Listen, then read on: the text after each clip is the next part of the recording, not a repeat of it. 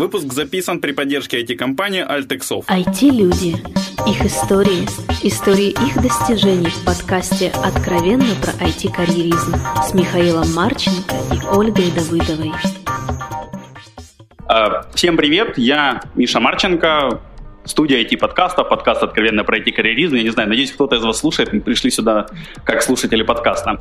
Недели две назад со мной связался Влад и предложил провести такой эксперимент вместе с Киево-Могилянской академией и Microsoft, а, провести ивент, в котором мы сможем поговорить про инвестиции в стартапы, а, так как это один из самых главных моментов э, стартапа, найти какие-то инвестиции, которые помогут поддержать, прожить дальше. И, собственно говоря, со всей тенденцией, которая сейчас в Украине, стартаперское движение набирает обороты, поэтому это должно быть актуально, интересно айтишникам. Смотря, почему я согласился. Ну, сейчас я передаю слово Владу. Зачем это все и как? А чтобы задать некий контекст, эм, хочу рассказать историю о товарище, которого вот он нарисован, зовут Травис Каланик. Вы наверняка все о нем слышали, точнее компании, которую он создал, компании Uber. Вот поднимите руку, кто, кто слышал про такую компанию. Ну, не так много в зале, как хотелось бы. А, один из самых звездных стартапов Кремниевой долины. Практически придя на любую конференцию, вы, э, вы про него услышите практически придя на любую конференцию, вы э, увидите кого-то, кто либо является сотрудником этой компании, либо про нее рассказывает. Он считается один из самых таких ярких стартапов. Но вот, чтобы оценить его яркость, э, э, они подняли от них только инвестиции полтора миллиарда, э, полтора миллиарда долларов. И последняя их оценка это 18 миллиардов. Это безумно. Так вот, история, которую я хочу рассказать про Трависа, одного из основателей этой компании, это история не про Uber. Это история, которая была до Uber. Uber его третий стартап. Я хочу рассказать про Red Swoosh. Red Swoosh это была вторая его компания. Первая это был такой абсолютный дизастер.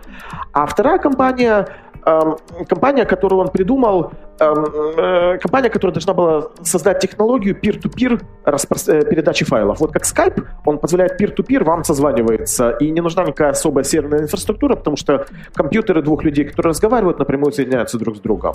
Вот точно так же он подумал, давайте сделаем технологию, которая файлы так вот напрямую будет э, пересылать между компьютерами без необходимости какой-то серверной инфраструктуры. И сразу придумал, кому он в конце концов эту компанию продаст. Он ее собирался продать Акамае, собственно, большой крупной компании, звездной, которая как раз и обеспечивает функционирование э, серверной инфраструктуры интернета, такому CDN. А он привлек э, достаточно скромные по меркам Силиконовой долины деньги. В сумме они, по-моему, полтора миллиона, да, здесь написано, а, миллион, а, а, миллионы и 700 тысяч инвестиций получили э, несколько этапов в 2001-2002 году. Достаточно быстро их проели, сделали, собственно, технологию, достаточно быстро деньги кончились, и он стал э, пытаться привлечь следующие инвестиционные раунды, у него это не получалось, он пытался продать компанию, это не получалось, он ходил по этой самой Кремниевой долине, у них закончились деньги, у него не было денег платить за жилье, он жил у родителей, в какой-то момент они его чуть ли не из дома выгнали, э, он питался всякой гадостью, ну, потому что, ну, самой дешевой пищей, которая так находилась, потому что просто не было денег платить себе зарплату, от него в какой-то момент ушла девушка, потому что она его верила, верила, верила, поддерживала, а потом ушла.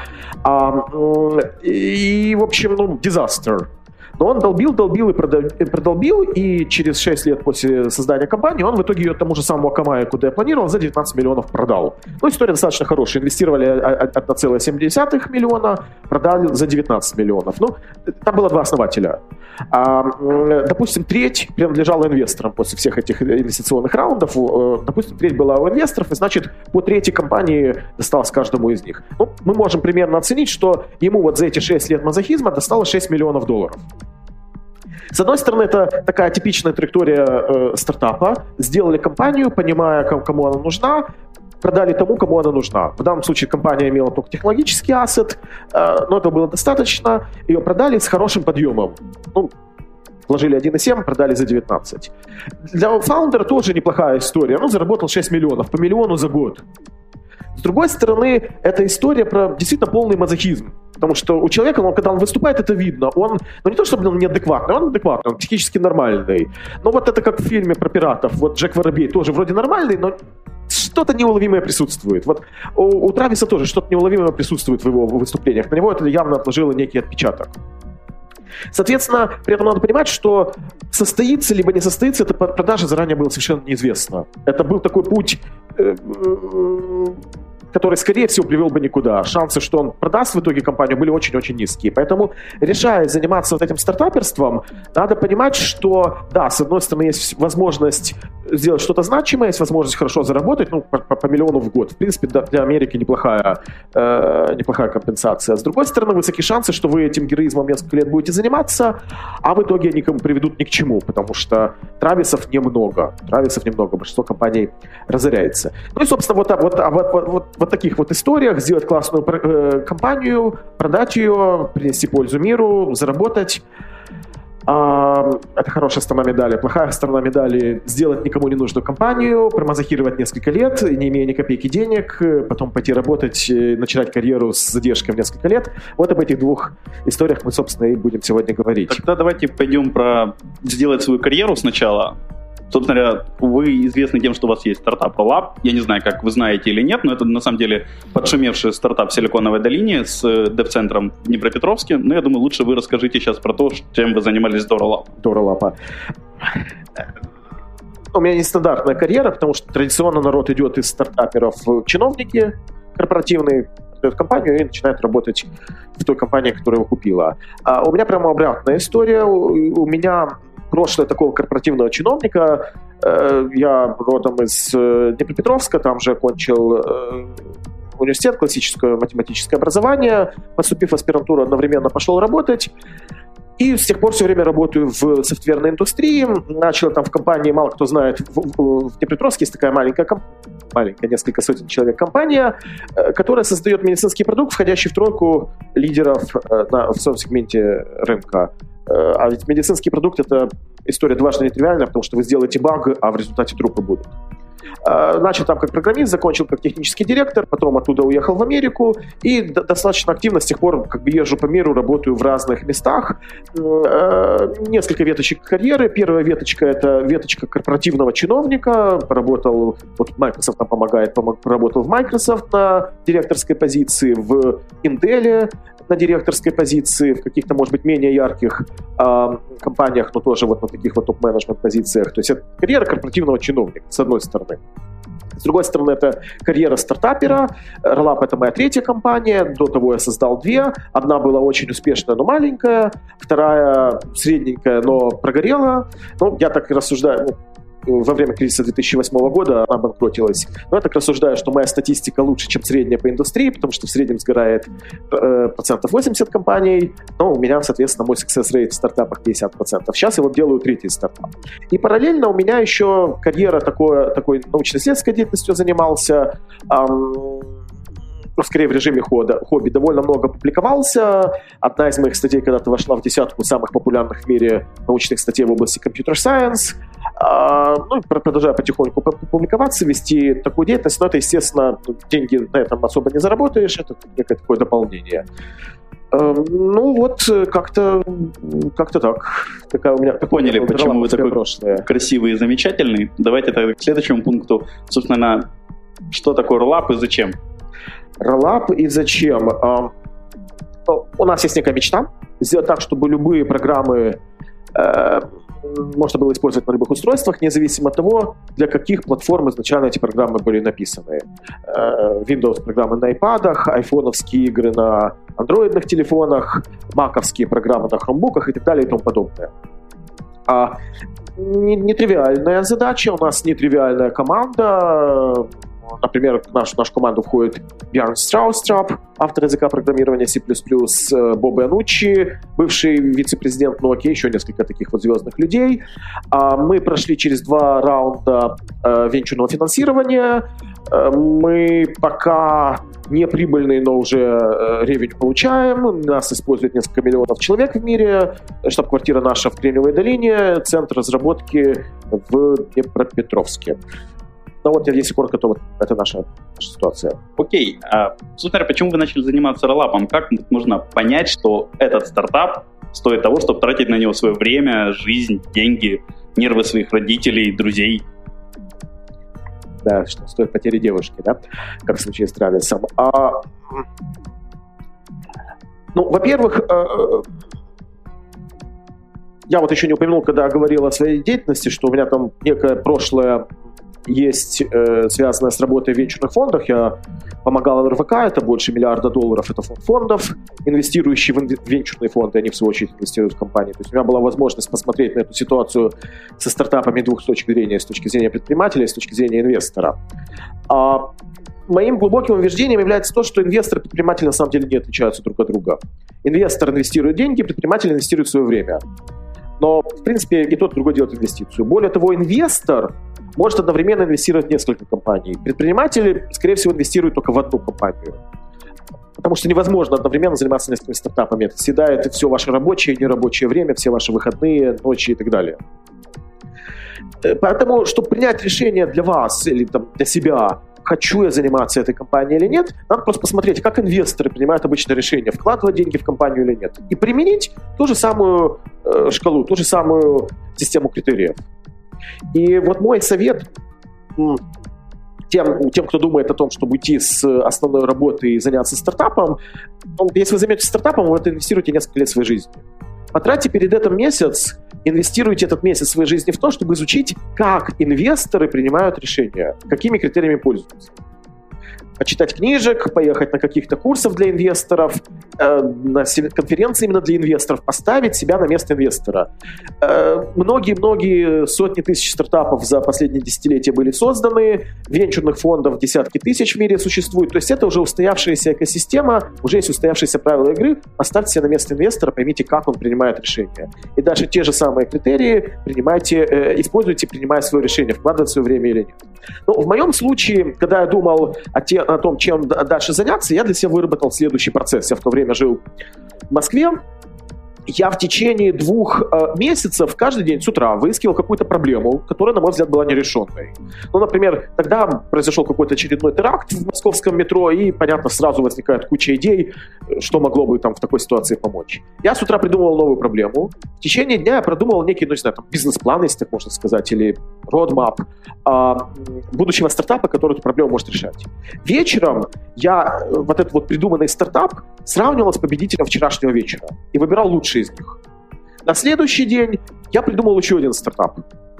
В течение дня его продумал, к вечеру, вот пользуясь теми же самыми критериями, которыми пользуются инвесторы, выбирал один из двух лучших. Вот так вот методом такой пузырьковой сортировки в течение двух месяцев э, я переработал, не знаю, штук 50, наверное, плюс-минус э, разных идей. В конце концов остановился вот на том, чем, чем мы сейчас и занимаемся, ну и понял, что этим стоит заниматься, стал сворачивать свои на тот момент консалтинговые проекты, переехал в Калифорнию и стал э, стал делать эту, эту компанию.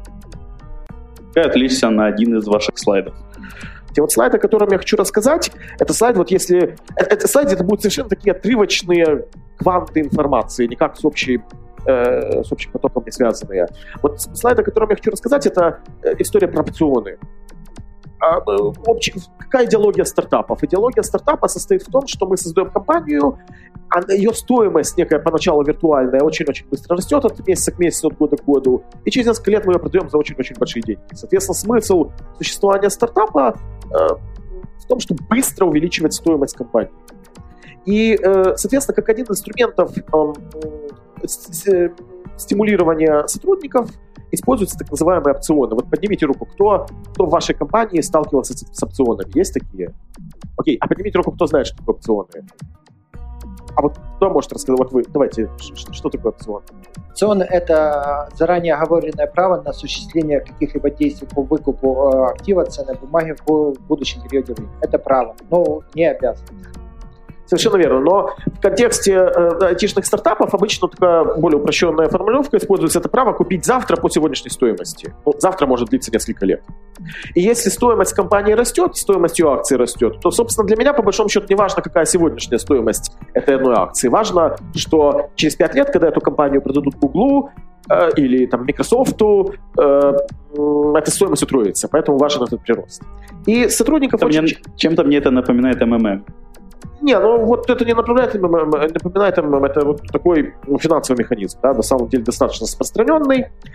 И, э, и это хорошо, потому что стимулирует всех как бы в одной упряжке бежать. И вот этот вот подход стимулирования сотрудников опционами, он распространен очень. И хочу привести два примера, просто чтобы вы понимали, насколько, насколько действительно это эффективный и эффектный инструмент. Первый пример. Э, в время поднялась в 2004 году шумиха в Кремниевой долине, когда э, Google вышел на IPO, и э, те люди, которые входили в первые несколько сотен сотрудников Google, они просто золотились во время IPO, когда свои опционы смогли реализовать. И как-то в Кремниевой долине принято, что, ну, прежде всего, конечно, кто стимулируется? Ну, ключевые сотрудники, инженеры, менеджеры, вице-президенты, всякие директора. А, а тут оказалось, что одним из первых, первых 100 сотрудников Google был повар. Ему тоже дали в начале, когда Google только создавался опцион, какой-то. И потом, когда произошло IPO, оказалось, что опцион стоит 20 миллионов долларов. Что-то поднялось в Кремниевой долине. Ну, повару 20 миллионов долларов, да за что? Ну, понятно, за что. Он точно так же, как те же самые инженеры, сидел, и по ночам, когда они программировали, он по ночам делал эту утку по-пекински. То есть он точно так же мазохировал и много-много времени своего личного тратил. Но, тем не менее, пример он очень яркий, он очень наглядный. И вот таких поваров он там не один, не два. И это некий конвейер. А, а пример номер два я живу в Палалто. Палалто — это такой маленький поселочек, 60 тысяч населения, известный тем, что за его околицей находится Стэнфордский университет. И там, помимо обычных стандартных курсов для обычных э, студентов, есть еще то, что можно назвать, наверное, курсами повышения квалификации. Когда вы можете, э, уже взрослые люди туда приходят и слушают какие-то курсы, заплатив какую-то денежку, там, не знаю, 300, 500. Вы приходите и семестр каждую неделю, раз в неделю вечером слушаете 2-3 часа какой-то лекции. Я туда на какую-то тему. Вот я время от времени такие курсы хожу, и э, один из курсов, который некоторое время у них был анонсирован, некоторое время назад, назывался э, IPO, э, влияние IPO Фейсбука на рынок недвижимости э, э, Кремниевой долины. Э, ситуация очень понятная. Во время IPO э, все вот эти вот люди, у которых были э, э, опционы, они получают возможность их ре- реализовать. И, соответственно, количество, то, что в советские времена называлось мультимиллионеров, благодаря одному только IPO Фейсбука, увеличилось на несколько десятков тысяч в Кремниевой долине. И каждый из них, естественно, хочет купить там, если раньше арендовал жилье, хочет купить им. И, и вообще говоря, местные, вот те, кто изначально жили в Кремниевой долине, они вот этих вот понаехавших не любят, потому что народ совершенно шальными деньгами э, скупает э, недвижимость в два-три раза дороже, чем она раньше стоила, платит за услуги намного дороже, чем раньше. А местные, вот он работал парикмахером и работает, и у него денег-то больше от этого не становится. А, но, но тем не менее... Вот, Значит, ему остается только устроиться парикмахером в Google? Ну, как вариант, да. И, э, соответственно, пока я думал, идти на этот курс или нет, прошло несколько дней, оказалось, что прием на него закрыт, раскупили все билеты вот, вот, вот это описывает реально происходящие вещи, когда основная мотивация людей, которые участвуют в команде стартапа, основная мотивация — это вместе повысить стоимость компании и на этом заработать. Я имею в виду основная финансовая мотивация. Понятно, что есть еще не финансовая. Основная финансовая мотивация, она не только, не столько про зарплату, сколько про, э, то, что вот у меня есть опционы, его стоимость будет расти. И, насколько я знаю, а, большие мультинешналы, ну вот я в украинском Microsoft не работал, я работал э, в российском Microsoft. Там, э, там сотрудникам давали поначалу опционы, а сейчас вот а потом стали давать акции. Ну, то есть это общепринятая практика, даже уже Microsoft, он же не совсем стартап, да, как, как бы уже экзит произошел давно, IPO давно было, но тем не менее дают сотрудникам акции, чтобы они были замотивированы на, на конечный результат. То есть это не что-то, что сугубо такое эко-редкость э, для Кремниевой долины, это вот происходит здесь сейчас даже даже в Украине. А насколько есть смысл э, мотивации опционами в Украине? Вот я приведу пример. Э, Vudel, поднимите руку, кто про Vudel знает. Вот, видите, про Vudel знают. Это украинская компания, которая создавала технологию распознавания лиц видео, которую в какой-то момент купил Google. А вот э, я как-то общался с Чишкиным, я время от времени провожу семинары, и вот Чишкин на одном из них выступал. И э, он говорит, что когда Vue только создавался, он чуть ли не насильно впихивал эти опционы сотрудникам. Потому что ну, никто не знал, что это за опционы такие, да, что за диковинный зверь, вы нам денег дайте. А потом, когда Google купил компанию, соответственно, все эти опционы превратились в реальные деньги, э, э, там было некоторое количество людей, которые просто золотились, которые заработали, честно, больше, чем стоит очень-очень хорошая квартира в Киеве, заработали непосредственно на опционах. И говорит, хотя бы одна собака пришла, спасибо сказала. Но вот, к сожалению, в Украине не очень еще знают, что, что такое опционы, потому что э, ну, вот Кремниевой долине ты живешь и видишь вокруг вот эти примеры, да, когда человек работал, работал, работал 5 лет, каждый год получал свои, там, не знаю, 70 тысяч, 100 тысяч долларов зарплаты, потом на пятый год компанию купили, и у него несколько миллионов долларов показал, а, а, а, оказалось кэшем, за которые он э, пошел и купил себе уже жилье. А, а, а, а там дорогое жилье, вот сколько комнат, сколько, грубо говоря, миллионов дом стоит. Э, и там вот это, эти примеры, они видны вокруг. А здесь этих примеров, ну, максимум этот Feudal, и то, сколько людей знает про эту историю про Feudal, про то, что были опционы, практически никто не знает. А, поэтому здесь как-то, мне кажется, менее распространено, что, что неправильно, потому что если говорить о финансовой, повторяю, именно на финансовой мотивации фокусироваться, что, конечно, не, не единственное, может главное, но если фокусироваться на финансовой мотивации, то денег опцион может принести больше, чем зарплата. Есть э, опционы? Ну, конечно. Для украинских сотрудников? Ну, конечно. Для всех ключевых. Украинский, не украинский, неважно. Если ключевой сотрудник, если он вносит значимый вклад, может повлиять на общий результат, конечно, есть. Окей, хорошо. Пойдемте дальше. Точнее, наверное, даже вернемся назад просто к самому стартапу, к факту. А, когда стартап развивается, он должен понимать, где и что он будет продавать, где он что будет оказывать услугу.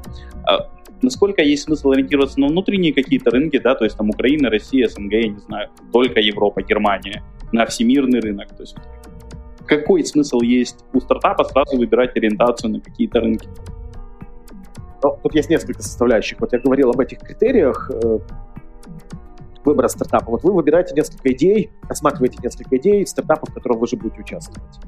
Э, понятно, что значимый критерий – это квалификация команды. А понятно, что э, если у вас есть некий опыт работы, не знаю, там, на финском рынке, то не нужно, не нужно думать об украинском рынке, не, не нужно думать там об американском рынке. Вот все, вот езжайте в Финляндию, открывайте там представительство. Если у вас какой-то продукт, который по каким-то причинам на финском рынке будет хорошо развиваться. А, э, соответственно, естественно, важно это то, какой, какой у вас есть предыдущий опыт, что, что вы умеете сделать. Потому что просто сесть, сесть и теоретически придумать, вот рынок там чего-то 5 миллиардов, и мы давайте сделаем продукт, который на глобальном рынке будет продаваться, и мы эти 5 миллиардов возьмем какой-то там процент. Но если вы раньше не, не работали на этом рынке, то толку нет. Если же вы раньше на этом рынке работали, конечно, перспективней э, глобальный рынок, а не украинский. Потому что как это, что такое стартап с точки зрения венчурного инвестора? Там может быть много разных определений.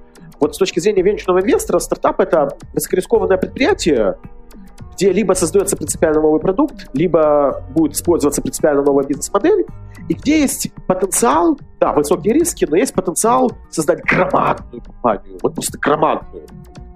Создать компанию громадную, ориентированную на украинский рынок, но не получится, он маленький, он в числах просто маленький. Вот если смотреть на, на рынок облачных технологий, то на Украину относится, э, к Украине относится меньше э, 0,05% глобального рынка облачных технологий. Но не имеет смысла, вот на, наш случай это облачная технология, не имеет смысла создавать стартап, э, э, ориентированный на облачный рынок Украины, он никогда не станет большим.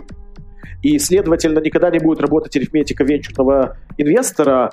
Она простая. Считаем от ожидания вероятность, умножаем на э, возможную премию. Если вероятность очень-очень низкая, то значит премия должна быть очень-очень большой. Поэтому, естественно, очень-очень большую премию, очень большой, большой результат можно ожидать на глобальном рынке. И если какая-то экспертиза с этим связана, то, э, естественно, лучше ориентироваться на, на глобальный рынок. Если такой экспертизы у вас нету, то тоже не, не занимайтесь маниловщиной. И вот я говорю, что я из Москвы сел и переехал в Калифорнию. Но ведь в моем же случае это как было? Я жил в Москве, и где-то раз в полтора месяца прилетал на неделю в Калифорнию. Когда я переехал в Калифорнию, я стал жить в Калифорнии где-то раз на полтора месяца, на неделю летал в Москву, пока закрывал какие-то свои там другие консалтинговые проекты. Поэтому в моем случае это более просто. Я как понимал, во что увязываюсь. Если вы раньше ничего не делали для международного рынка, если вы там не говорите по-английски, то ну, надо ориентироваться на то, что, что вы умеете. То есть это тоже одна из составляющих. Окей, пошли дальше. А полезная и нужна ли поддержка молодым стартапам всяких корпораций? Например, вот есть программа Microsoft парка. Я помню, была аналогичная программа у Nokia когда-то. Уверен, если поискать, то у Google что-то такое, и у других компаний. У Google, у Intel, конечно. Вот. А есть ли смысл в них? Для стартапа? Но я в этих программах из, изнутри как участник не участвовал. Я участвовал со стороны Intel, когда я работал в Intel, у нас такая программа была очень активная. И э, я участвовал в Microsoft. Э, э, в Microsoft э, там вообще супер амбициозные тогда были планы, и я думаю, они сейчас воплощаются. Но, конечно же, это полезно, потому что это возможность получить э, каких-то ресурсов, не знаю, программного обеспечения, экспертизы. Вот мы в Intel просто людей собирали группу и возили в Беркли учиться каким-то там курсом предпринимательским получить какую-то экспертизу, получить какие-то контакты. Если мы решили привлекать, точнее, в какой момент мы решаем привлекать инвестиции в наш стартап? Если я правильно вас понял, то мы подходим как инвестор, поняли, что нам нужно инвестировать свое время, но ведь привлекая чужие инвестиции, значит, мы размываем свою долю свое время обесцениваем. Э, это не так. Э, э, размытие доли — это какой-то такой постсоветский взгляд. Доля в стартапе всегда будет размываться, потому что постоянно происходят новые раунды и увеличивается стоимость в целом компании, но увеличивается и количество акционеров. Размытие доли – это совершенно нормальное явление. Надо смотреть не на то, какой у вас процент в компании, а на то, сколько стоят те акции, которые у вас есть. И если стоимость компании растет быстрее, чем эм, э, чем происходит размытие, то стоимость вашей доли будет увеличиваться. Поэтому в терминах процентов э, в Кремле долине никто не рассуждает в терминах процентов владения компании. Все обсуждают, рассуждают в терминах э, количества фиксированного количества акций и, соответственно, его стоимости. И такое правило э, такое мнемоническое, что между инвестиционными раундами стоимость компании увеличивается где-то в 2-3 раза. Если она увеличивается меньше, то, наверное, у вас не венчурная компания, она идет не по венчурной траектории. А если она, э, э, э, если она растет быстрее, чем в три раза между раундами, то, наверное, вы Цукерберг. А, и, а, а при этом размытие происходит там процентов на 10-20. Поэтому во время раунда. Поэтому про, про размытие здесь думать не нужно. И вообще об этом забыть. Главное это увеличивать стоимость ваших акций. Сколько процентов у кого еще, это не важно. Важно, чтобы шла, росла ваша стоимость. И дальше, если мы рассуждаем как инвесторы, инвестируя свое мнение, э, э время, то э, логика инвесторов какова?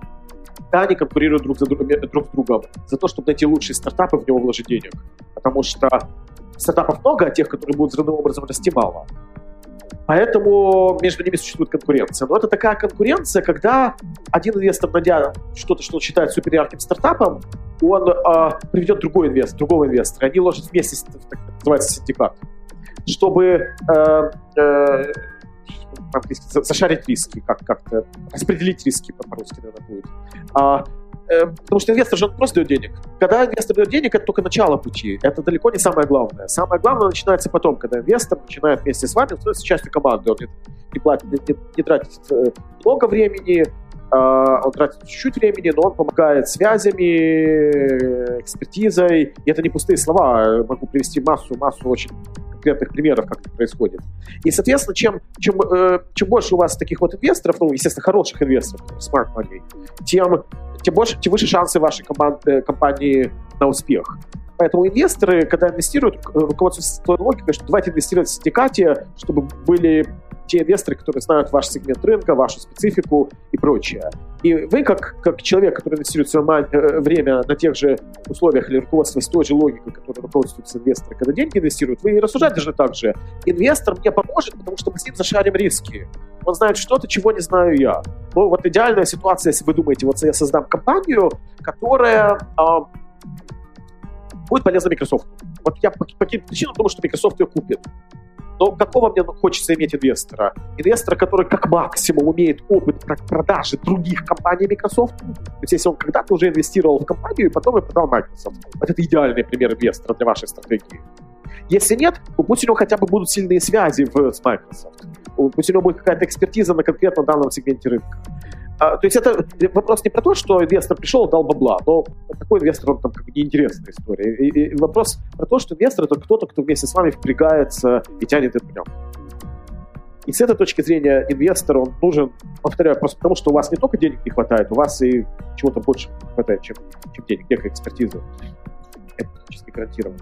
Окей, то есть тогда, если есть ли смысл брать деньги от тех инвесторов, которые не знают ваш рынок, например, сейчас, я как минимум я слышал о таких ситуациях, людях, которые в Украине сделали деньги на каком угодно бизнесе, агро, недвижимость, просто бандитизм. у них как бы есть деньги, которые хочется вот сейчас модно вкладывать в стартапы, они хотят быть в модном тренде.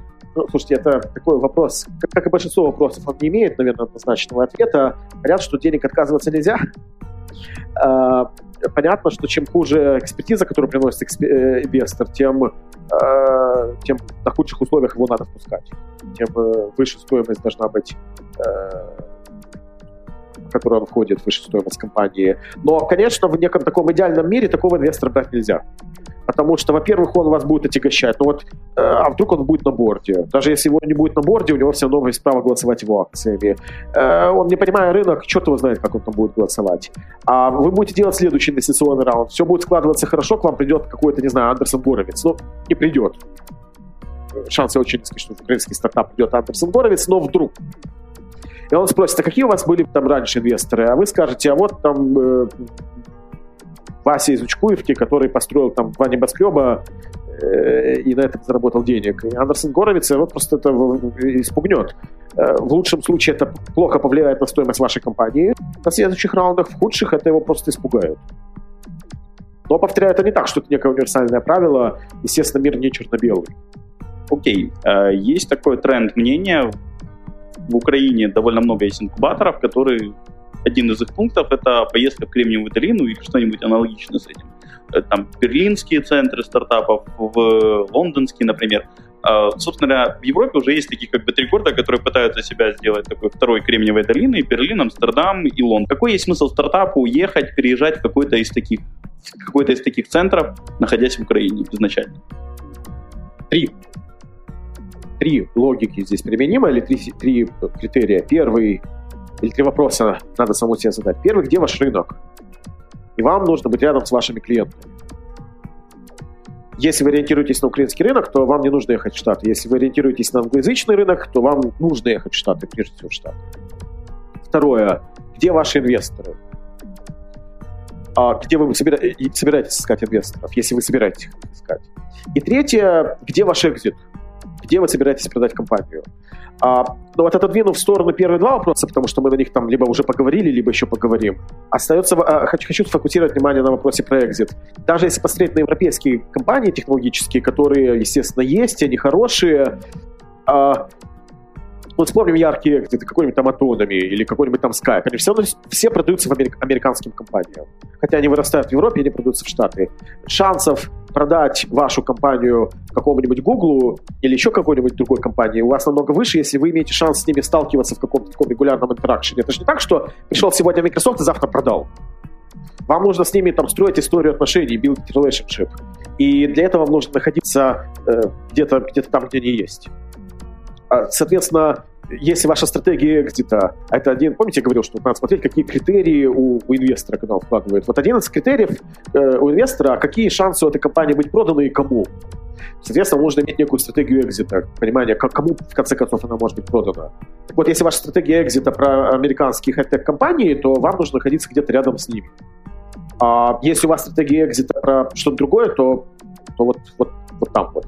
Но это э, один из трех вопросов, на которые нужно ответить. Первый вопрос – это где ваши клиенты, вам нужно находиться рядом с ними. Второй – это где ваши инвесторы, будущие потенциальные, и нужно находиться рядом с ними. И третье – это где у вас наибольшие шансы для экзита. Но в идеале это, конечно, все в одном месте должно находиться. Окей, тогда будем двигаться дальше. В Украине есть, проходит такой замечательный ивент. Люблю его, к сожалению, в прошлом году не, не смог побывать на нем, ITCE. Есть ли смысл ездить на такого рода ивенты у нас, в другие страны? Конечно. Окей, в чем смысл? Потусить с классными ребятами, да. которые занимаются тем, чем да, вы? Да, а да. польза какая? А, а польза следующая. Во-первых, э, ну, с кем вы там можете потусить? Вы там можете потусить с другими предпринимателями, со стартаперами, вы там можете потусить с Э, инвесторами.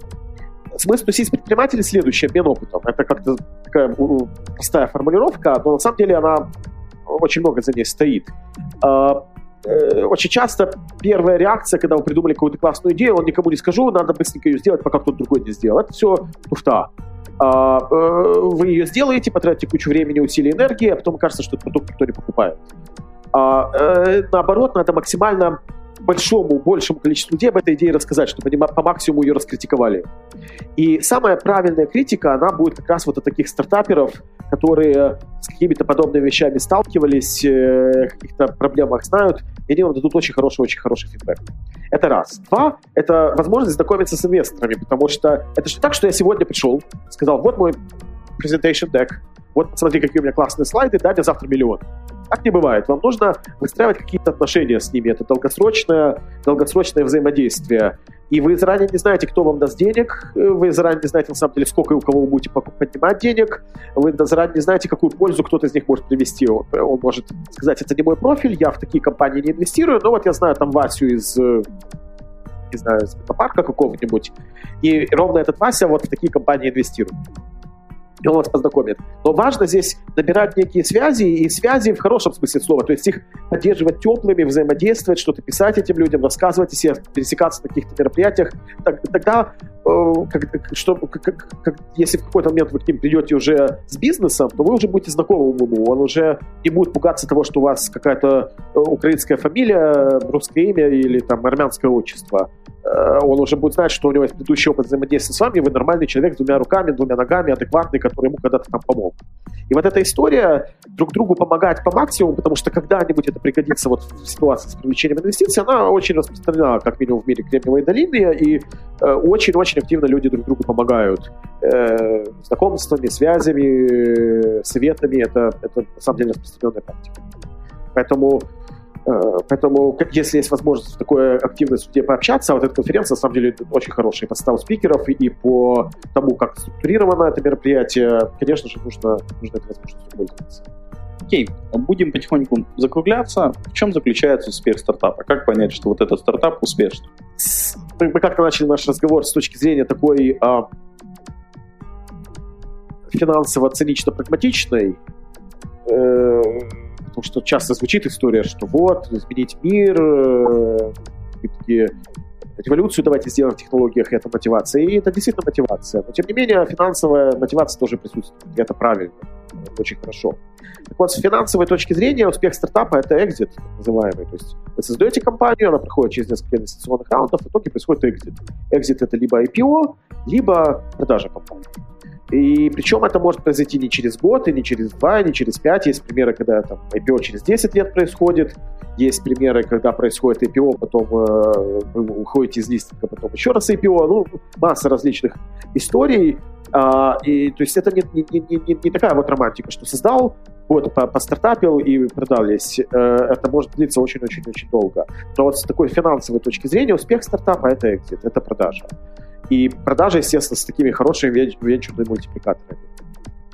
Окей, мне, собственно, вопрос. Я такой украинский параноик слегка. А как себя обезопасить? Потому что в момент, когда ну, ты построил компанию, да, то есть она ее можно продавать, и хоп, оказывается, у тебя нет ни прав на акции, или твои акции, у тебя нет никакого голоса, и ты больше в компании не работаешь. Это такая техническая сторона. Здесь у построения стартапа есть две стороны. Техническая, как инкорпорироваться, как структурировать э, компанию в момент ее создания, распределять акции и прочее. Есть, э, или же как структурировать сделку с инвестором, или же как э, э, как правильно структурировать сделку в момент продажи, как, как вообще вот технически правильно, грамотно строить компанию. Это техническая составляющая. Есть некая творческая составляющая, как нащупать то, что нужно рынку, вот то, из-за чего ваша компания будет расти. Вот первая история, она, тут вопрос просто знаний. И э, там, вот, не знаю, вот я провожу семинары время от времени и э, так, такого рода знания передаю, собственно, купленные своим трудом, своим опытом. И ближайший семинар такой вот Могилянской академией будем проводить через полторы недели. А э, это, это просто вопрос знаний. Да? Есть какие-то устоявшиеся правила, как я уже сказал, стартапов большие десятки, а может быть сотни тысяч существовало инвесторов, инвесторов десятки тысяч. Есть определенные выработанные механизмы. А вторая составляющая, как себя обезопасить, но ну, это не столько обезопасить, сколько как гарантировать успех, как нащупать то, что выстрелит. Но вот в этом великая тайна. Большое спасибо, Влад, что втянули меня в эту авантюру. Вот. Спасибо, что втянулись, и спасибо Microsoft, и KBS, и Циферблату за, за, за Костя. Большое спасибо зрителям, что досмотрели до этого момента. Все вопросы, пожелания пишите мне на почту шами 13 mail.com. Может, мы еще что-то такое сделаем. Всем спасибо, всем пока.